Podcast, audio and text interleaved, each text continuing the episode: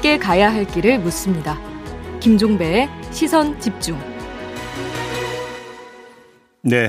지금부터 이준석 국민의힘 대표 전화 연결해서 어, 여러 가지 현안에 대한 이야기 나눠보도록 하겠습니다. 나와 계시죠? 네, 안녕하세요. 네.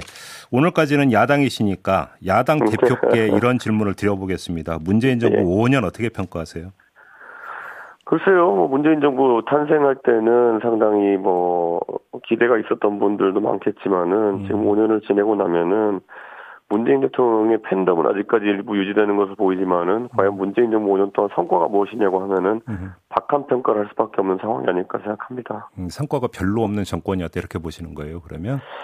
저는 이런 겁니다. 예를 들어 뭐 코로나를 극복하기 위한 여러 가지 노력이 있었겠지만은 네. 그거 이전에 문재인 정부 시절에 우리가 어떤 산업을 진행했느냐 음. 아니면 어떤 새로운 제도를 만들었느냐 뭐 음. 이런 것들 큰 카테고리에서 기억이 나야 되는데 음.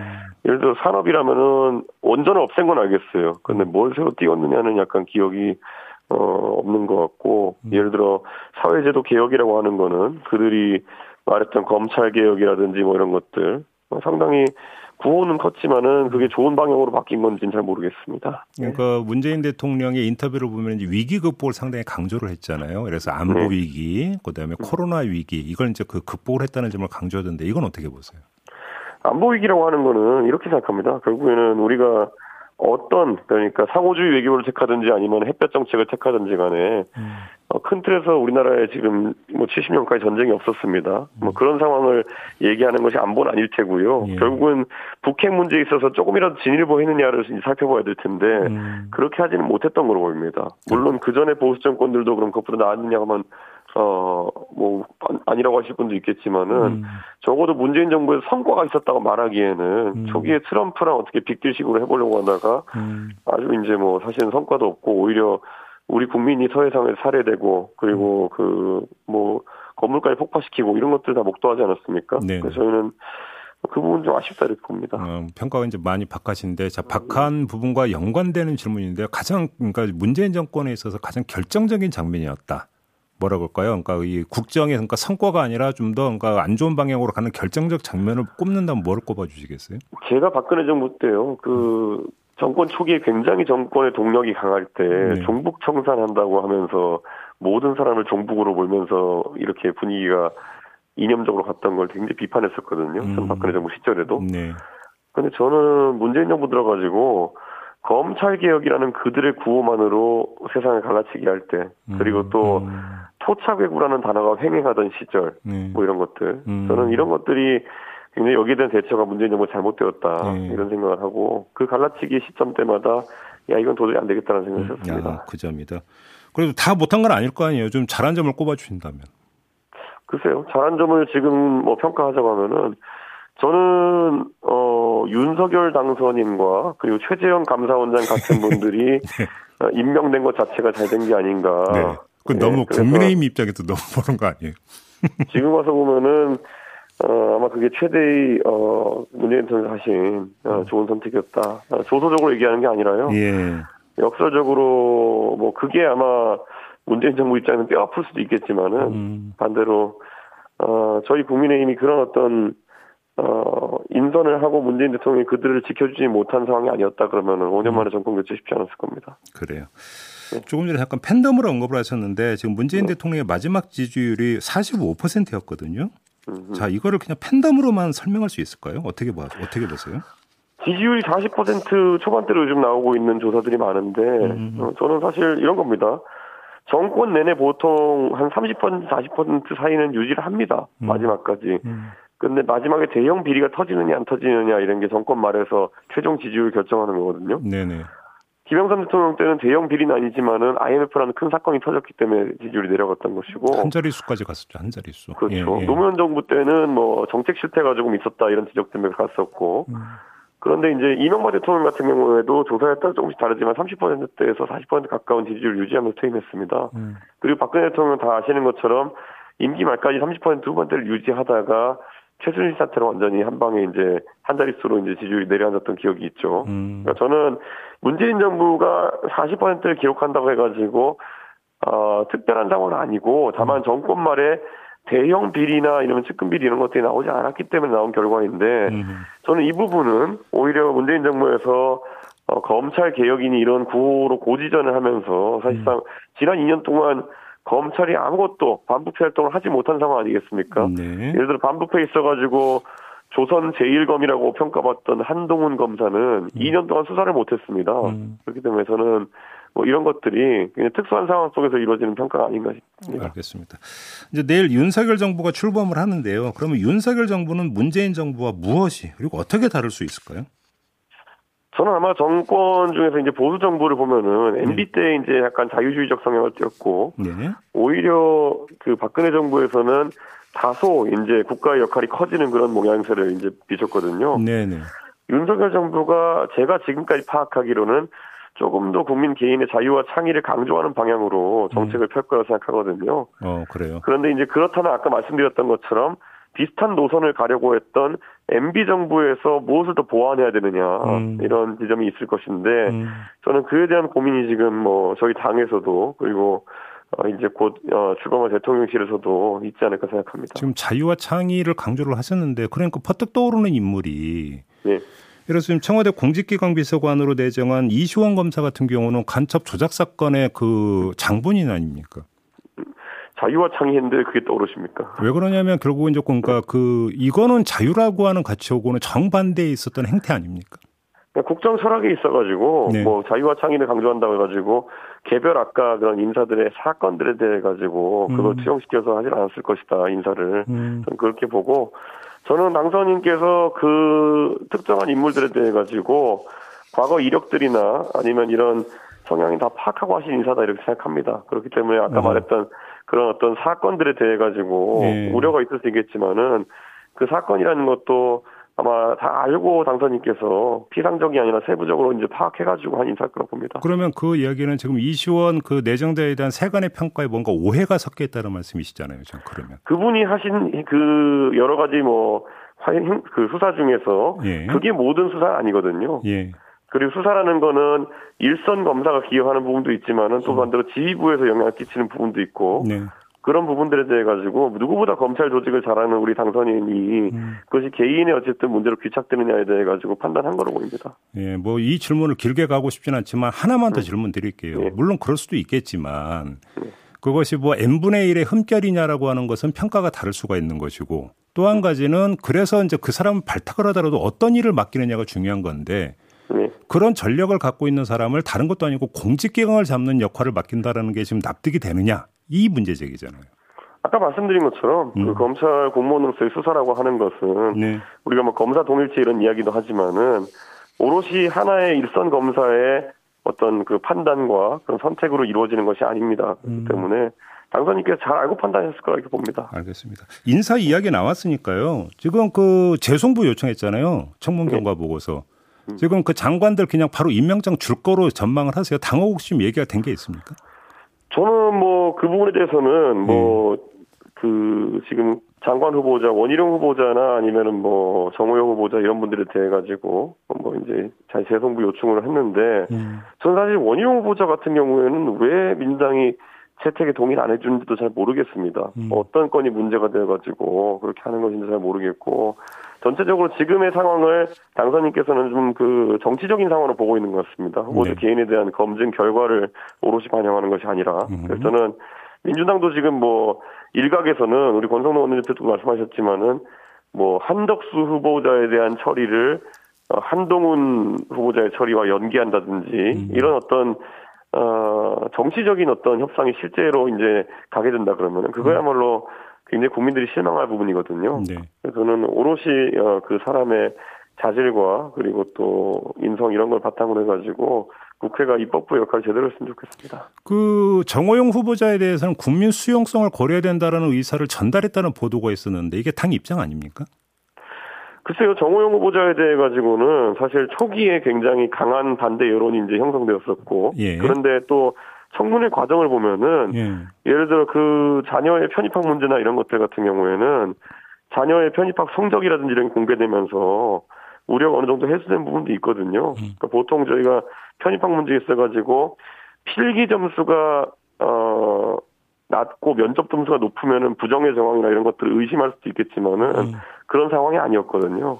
그렇기 때문에 저는 해소된 부분도 있고 다만 음. 제가 또 며칠 전에 언급한 것처럼 그 해명 외에도 다른 부분이 해명이 더 필요한 부분이 있다고 국민들이 생각하는 점이 있을 수 있습니다. 그래서 그걸 고려해가지고 우리 당선인께서 최종적인 판단하실 거라고 봅니다. 그러면 이 얘기 나온 김에 하나만 더 여쭤볼게요. 오늘 이제 그 청문회가 진행되는 한동훈 후보자 딸의 논문 대필 의혹이 어제 불거졌는데 이 점은 어떻게 보세요? 글쎄요, 저는 의혹을 제기한 언론에서도 보면은 음. 본인이 누군가를 접촉해가지고 본인이 대필 작가다라고 주장했다는데 음. 그 대필 작가라고 하는 분이 아, 나는 돈을 더 주면 취재에 응하겠다 이렇게 응답했기 때문에 취재를 중단했다고 기사에 밝혔거든요. 네네. 저는 뭐 그거는 좀 정상적인 어떤 취재원이나 취재 상황이었나 하는 의구심은 지금 듭니다. 잠깐만 정상적인 취재원이었냐는 문제적인 어떤 차원에서 하시는 말씀이세요? 아니 그 상황에서 예를 들어서 간단한 사실 확인 아니겠습니까? 실제로 그런 부분이 있었는지에 대해서. 그런데 그 부분에 대해 가지고 돈을 요구한다든지 뭐 이런 상황이라든지 아니 그 뭐 이런 내가 썼다라는 이야기는 했죠. 그 벤슨이라는 내가 사람. 그러니까 이런 거 아닙니까? 내가 썼다. 그런데 더, 알, 더 말해주길 바라면은 돈을 보내라 뭐 이런 예, 거 예, 아닙니까? 예, 예. 그러니까 저는 그게 그렇다면은 어, 그 뒷부분이 빠지면 내가 썼다는 말만 했다면은 그 자체로 신빙성 있겠지만은 음. 내가 썼다 그리고 돈을 더 주면 얘기하겠다 이 부분 때문에 앞에 말한 부분의 신빙성도 좀 저해되는 부분이 이렇게 봅니다. 그래요. 뭐 이거 뭐 청문회에서 이제 아마 집중적으로 왜냐하면 그 언론에서 공개했던 네. 그 대필 의혹이 있다고 하는 내용을 보면은 문서 파일이 두 개거든요. 음. 근데 그 파일 제목이 하나 있고 그 밑에 파일 제목 한 다음에 밑에 커멘트라고 뒤에 붙여놨어요. 알겠습니다. 그러니까 이게 음. 대필인지 아니면 첨삭 서비스인지 뭐인지 전혀 그 파일명 가지고는 오히려 대필보다는 첨삭 서비스의 가능성이 높아 보이거든요. 알겠습니다. 아무튼 한동훈 네. 후보자는 온라인 첨삭 도움을 받았다라고만 지금 해명을 했고 그 의혹을 음. 전면 부인한 건 아니기 때문에 음. 청문회에서 어떻게 이야기가 될지는 좀 지켜보도록 하고요. 근데 첨삭 서비스는 전혀 문제가 되는 게 아닙니다. 원래 저도 미국에서 대학 다녔지만은 음. 미국에 보면 SA 엣지라고 되게 유명한 첨삭 사이트도 있고 음. 첨삭 같은 경우에는 오히려 학교 측에서 그런 서비스를 소개하는 경우도 있습니다. 알겠습니다. 그런, 예. 이재명 상임고문의 인천 개영을 출마를 어떻게 평가하세요? 저는 뭐 여러 가지 의미에서 이재명 그 이라는 정치인에게 성남이라는 공간을 빼놓고 이야기하기는 어렵거든요. 근데 본인이 어쨌든 성남시장으로 처음 이제 공직을 맡았던 곳이기도 하고, 네. 그리고 계속 분당 주민이라고 본인이 강조를 했어요. 순회동 주민이라고. 음. 그렇기 때문에 이번에 뭐 어떤 사유에서든 분당 지역에 보궐선거가 발생했는데 그것을 전혀 아무 연고도 없는 것처럼 보이는 인천 계양 을로 가서 선거를 치른다고 하는 것이 물론 보궐선거라는 것이 뭐 분당이 항상 보궐로 나오거나 이러지 않기 때문에 예를 들어 분당이 안 나오고 계양만 나왔다고 한다면은 저는 이렇게까지 어 비판 여론이 거세지 않았을 거라고 봅니다. 근데 공교롭게도 분당과 계양이 같이 나왔는데 분당, 성남, 경기도를 버리고 인천 계양으로 간 것은 이거야말로 좀 회피라고 봅니다. 회피다. 네. 회피할 그 이유는 뭐였을까요, 그러면? 아무래도 분당에 가가지고 분당이 지난 대선 때도 음. 윤석열 당선인의 지지세가 조금 다소 높았던 곳이기도 하고 음. 무엇보다 분당에 출마했을 때 소위 본인이 거물급 인사가 붙어야 될 것이라는 부담이 있지 않았을까 이런 생각을 합니다. 알겠습니다. 그런데 지금 그럼 국민의힘에서는 개항을에 누구를 공천할 계획이세요? 저희가 지금 후보군을 놓고 안 그래도 오늘 또 최고위원회에서 논의를 하기로 했습니다. 예, 그렇기 예. 때문에 원래 이 재보궐 공천 같은 경우에는 카드를 최대한 저희가 면밀히 검토해서 음. 어, 끝까지 저희가 내부 전략 논의를 합니다. 김부선 씨는 아닌 거죠? 그거는 전 솔직히 굉장히 악의적인 기사다 이렇게 봅니다. 어, 그 해당 기사도 물론 음. 취재원이 있고 거기 음. 핵심 관계자로 기입되어 있었기 때문에 누군가에게 연락을 취해본 건 맞겠지만은 네. 적어도 김부선 씨는 우리 당에 공천 신청을 하지도 않았을 뿐더러 김부선 씨야말로 그 지역에 대한 연고성이나 이런 것이 상당히 뭐 부족하거든요. 음. 그렇기 때문에 저는 이재명 지사의 연구성 무죄를 공격하던 저희 당에서 그런 음. 공천하기는 어렵다. 그리고 음. 김부선 씨 이름이 나면 기사가 나기 때문에 어떤 네. 그런 기사를 냈는지는 모르겠으나 저는 아니 전혀 정치에 참여하겠다는 선언을 하지도 않은 그런 어떤 배우에게 음. 음, 음. 그런 정치에 어 이미지를 씌우는 것 자체가 음. 김부선 씨의 굉장히 신뢰다 이렇게 네. 생각합니다. 그나저나 분당갑에서는 경선 치르는 겁니까 어떻게 되는 겁니까? 저는 그, 그 문제에 대해 가지고요. 예. 그 많은 분들이 단수 공천과 전략 공천이 똑같은 거다 이렇게 판단하시는 분들이 있어요. 음. 근데 단수 공천의 일종이 전략 공천인 겁니다. 음. 우리가 지금 지원한 후보 중에서 만약 적절한 사람이 없을 때 전략 공천으로 이제 내리 꽂을 수 있는 게 그게 하나의 방식이고요. 네. 들어온 후보 중에서 가장 경쟁력이 뛰어난 사람을 우리 내부의 어떤 조사나 어떤 원칙에 따라 가지고 단수 공천하는 경우는 따로 있습니다. 음. 저는 그래서 전략 공천은 지금 시점에서 어 약간 의미가 없다 이렇게 생각했던 것이 어차피 안철수 그 위원장께서 넣겠다고 했잖아요. 네네. 그렇기 때문에 저희는 단수 공천의 가능성을 살피는 것이지 음. 전략 공천은 지금 이제 대화 알겠습니다. 대상이 아닙니다. 그거는 예. 마무리를 해야 될 것 같네요. 자 오늘 네. 말씀 여기까지 들을게요. 고맙습니다, 대표님. 네, 감사합니다. 네, 국민의힘의 이준석 대표였습니다.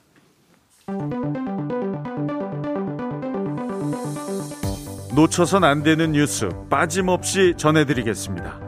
여기도 이슈. 네, 정은정 작가와 함께합니다. 어서 오세요. 네, 안녕하세요. 자, 첫 번째 이슈는요. 네, 검사 머릿속에 지우개. 아, 예. 예, 고발 사주 의혹을 받고 있는 대검찰청 수사정보 정책관실 보통 이제 수정관실이라고 음, 하더라고요. 음, 네. 이 검사들이 압수수색을 앞두고 디지털 기기의 내용을 대거 삭제하거나 하드 디스크를 교체한 것으로 밝혀졌습니다. 네. 고발 사주 의혹과 관련해서 이 공수처의 불기소 이유서를 살펴보니까 이 공수처가 지난해 11월 15일 대검 수사 정보정책관실에 음. 이 하드 디스크와 보통 SSD 카드라고 하잖아요. 네네네. 이 저장 장치를 수색해 보니까 기록 삭제 작업이 진행, 진행되어 있었다고 하네요. 음흠. 뭐 피의자인 손준성 전 대검 수사정보정책관과 또 검사들이 이 주고받은 메신저도 하드에 저장되어 있지 않았었고요. 네. 또 검찰 측은 민감한 정보를 다루기 때문에 관행에 따라 일정 주기별로 자리를 원래 삭제한다. 음. 이렇게 설명을 했는데 한겨레 보도에 따르면은 이 수정관실의 전 신인 범죄정보기획관실에 근무했던 한 검찰 관계자가 그렇게 컴퓨터 자료를 일괄적으로 삭제한 일이 없었다라고 말을 했다고 해요. 일정 주기별로 삭제를 하더라도 그렇게까지는 안 했다. 네. 음. 뭐그 관행이 언제부터 생긴 관행인지 좀 궁금하고요. 만약에 다른 공공기관에서 이렇게 자료를 다뤘다라면 수사 대상이 됐을 수도 있거든요. 네. 뭐 일례로 그 검찰은 산자부 직원들이 감사원 자료 제출을 앞두고 이 월성 1호기 관련해서요. 음. 파일이 530개 정도가 컴퓨터에서 삭제됐다면서 공용 전자기록 손산 등 혐의의 구속을 이렇게 기소한 적이 있거든요. 네. 그렇다면은 이 불구소 이유서의 이 불기소 이유서의 사건 당사자들의 휴대폰이 교체가 되고 또 정보가 삭제가 되고 하드디스크가 교체된 이 여러 기록들이 남겨 있는데 음. 증거를 찾아내는 게 직업인 이 검사들이 오히려 그 전문적인 실력을 반대 방향으로 써먹은 거 아닌가. 음. 그 너무 노골적으로 이 머릿속에 지우개로 박박 지운 건 아닌지. 예. 바로 그 점인데요. 그래서 한동훈 후보자의 뭐 아이폰부터 시작을 네. 해가지고 네. 그러니까 검, 그러니까 예를 들어서 뭐 사법적 측면에서 본다면 자기 방어권 행사, 네. 뭐 이렇게 그러니까 주장하면 뭐, 뭐 그렇다 치더라도 범죄를 밝혀내야 되는 것이 직업인 검사들이 그런다? 네. 이걸 어떻게 볼 것이냐? 네. 라고 하는 문제는 좀 여러 차례 제기된 바가 있었죠. 자, 두 번째 이슈로 넘어가죠. 네, 국회로 넘어간 여성가족부 폐지 이야기입니다. 네. 권선동 국민의힘 원내대표가 지난 6일에 여성가족부 폐지를 골자로 한 정부 조직법 일부 개정 법률안을 대표로 발의를 했습니다. 네. 예, 이 법이 발의된 바로 다음 날인 5월 7일 국회 국민통인청원, 그러니까 청와대도 있지만 국회에서도 할 수 있거든요. 음. 이 여성가족부 폐지 반대에 관한 청원이 5만 명의 동의를 얻고 최종 종료가 됐습니다. 네. 이 5만 명 넘기면은 청원 심사 소위원회 심사를 거쳐서 국회 소관 상위 상임위에서 심사 의결을 받아야 하거든요. 음흠. 청원인은 자신을 성범죄 피해자라고 밝혔고요. 그리고 해바라기 센터에 지원을 받아왔다라고 했는데요. 네. 이 해바라기 센터가 이 여가부와 그리고 지자체 등이 협력해서 성폭력, 가정폭력 그리고 성매매 피해자들의 위기 상황에 그 대처와 지원을 해온 기관입니다. 음. 청원인은 해바라기 센터는 피해자의 일상 회복에 가장 큰 노력을 하고 있어서 어느 정부 부처보다 피해자를 대하는 태도에 책임감이 있다라고 이렇게 이야기를 했는데요. 음흠. 뭐 해결책이 마련되지 않고 이 주관 부처인 여성가족부 폐지를 반대한다라고 밝혔습니다. 뭐 여가부가 폐지되다 폐지된다 하더라도 그 고유한 업무를 타 부처로 이관해서 업무를 지속해 간다고는 하지만 음. 그 20년간 대응해온 노하우가 있잖아요. 네. 그래서 이런 것까지 좀 흩어지면 어쩌나 이런 걱정들을 할 수밖에 없고요. 음.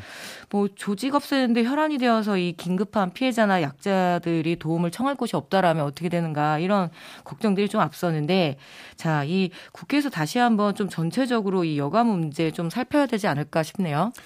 근데 참 재미난 게 인수위에서 국정과제 110개 선정해서 발표한 바로 직후에 또 법안 발의를 했는데 네. 국정과제에서는 여거부 폐지가 안 들어갔었잖아요. 네. 그렇기 때문에 이것이 어떤 부주 이대남을 중심으로 부정적 여론을 희석시키기 위한 네. 급한 발의 아니냐.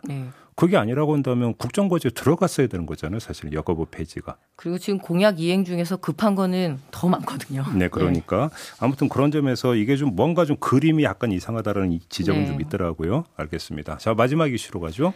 낙동강 참외 이야기입니다. 네. 그 낙동강 오리알 얘기는 많이 들어보셨죠? 네. 근데 낙동강 참외 처음 음. 들어보셨을 텐데 음. KBS 음. 보도에 따르면 이 낙동강의 상품 가치가 떨어진 참외가 무단으로 또 대량으로 벌어져서 강물 위로 둥둥 떠다니고 있다고 보도가 나왔습니다. 어, 참외가 지금 바다를 향해 가고 있는 거예요? 네, 낙동강을 음. 흘러서요. 어, 예. 예, 참외 주산지인 경북 칠곡군 일대의 농장에서 무단으로 버려진 참외로 알려졌는데요. 왜 버려요, 참외를? 예, 당연히 이제 등급 외품, 그러니까 상품성이 없거나 썩거나 하는 이 참외들을 음. 이 어떻게 버리지를 못해서 수질 이 낙동강에다 버린 거죠. 당연히 어, 참외가 가다 보니까 응. 수질 오염에 대한 문제도 있고요. 음. 또 이렇게 농작물이든 쓰레기든 하천에 무단으로 투기를 하면 불법이거든요. 어. 그래서 문제는 이게 올해가 처음이 아니었다고 합니다. 몇년 음. 동안 지속이 됐었고 네. 그래서 이 경북 칠곡군에서는 뭐 이제 계도를 하겠다 이렇게 이야기를 했는데 출하하고 남은 이 폐 농작물의 경우에는 퇴비로 만들거나 혹은 이제 음식물 음. 쓰레기로 처리를 음, 해야 그렇죠. 되는데 어, 그렇죠. 그럼 근데 멜론이나 수박이나 뭐 그리고 이런 참외 같은 박과의 그 작물 같은 경우는 굉장히 수분이 많잖아요. 엄청 많죠. 예, 그리고 이게 썩는데도 시간이 걸리고 또 음. 여러 가지 문제가 있다 보니까 네. 처리하는데 한계가 좀 있었나 봐요. 그래서 경북 성주군 같은 경우에는 그 참외 대표적인 주산지인데 어, 성주 참외 유명하죠. 예, 네. 지자체가 대량으로 이렇게 그 음식물 쓰레기로 처리를 하거나 퇴비로 전환시키는 그 정책을 갖고 있다고 합니다. 그래서 행정이 좀 받쳐준다라면 이런 음. 폐기물 문제도 좀 해결이 될 수 있을 것 같은데요. 음. 여전히 여전히 이 농촌에서는 폐 농작물 처리를 좀 알아서 하는 상황이거든요. 아, 그래서 강해버린다? 네. 어. 그래서 이런 문제가 좀 발생하는데 그동안에 이 폐 비닐이나 농약병 처리 같은 경우에는 많이 계도가 이루어졌습니다. 음. 하지만 관행대로 이제 이 남겨져 있는 폐 농작물 같은 경우는 태우거나 혹은 썩히거나 하는 건데 음. 이 부분에 대해서는 좀 행정이 적극적으로 개입을 해야 되겠죠. 아, 또 이런 문제가 있네요. 네. 음. 이것도 좀, 좀 점검을 해봐야겠네요. 네네. 알겠습니다. 자, 여기도 이슈 이렇게 마무리하도록 하겠습니다. 정은정 작가와 함께했습니다. 고맙습니다. 네, 감사합니다. 네, 시선 집중 2부 마무리하고 8시 3부로 이어가겠습니다. 3부에서는 더불어민주당 윤건영 의원과 함께 문재인 정부 5년을 되돌아보도록 하겠습니다. 잠시만요.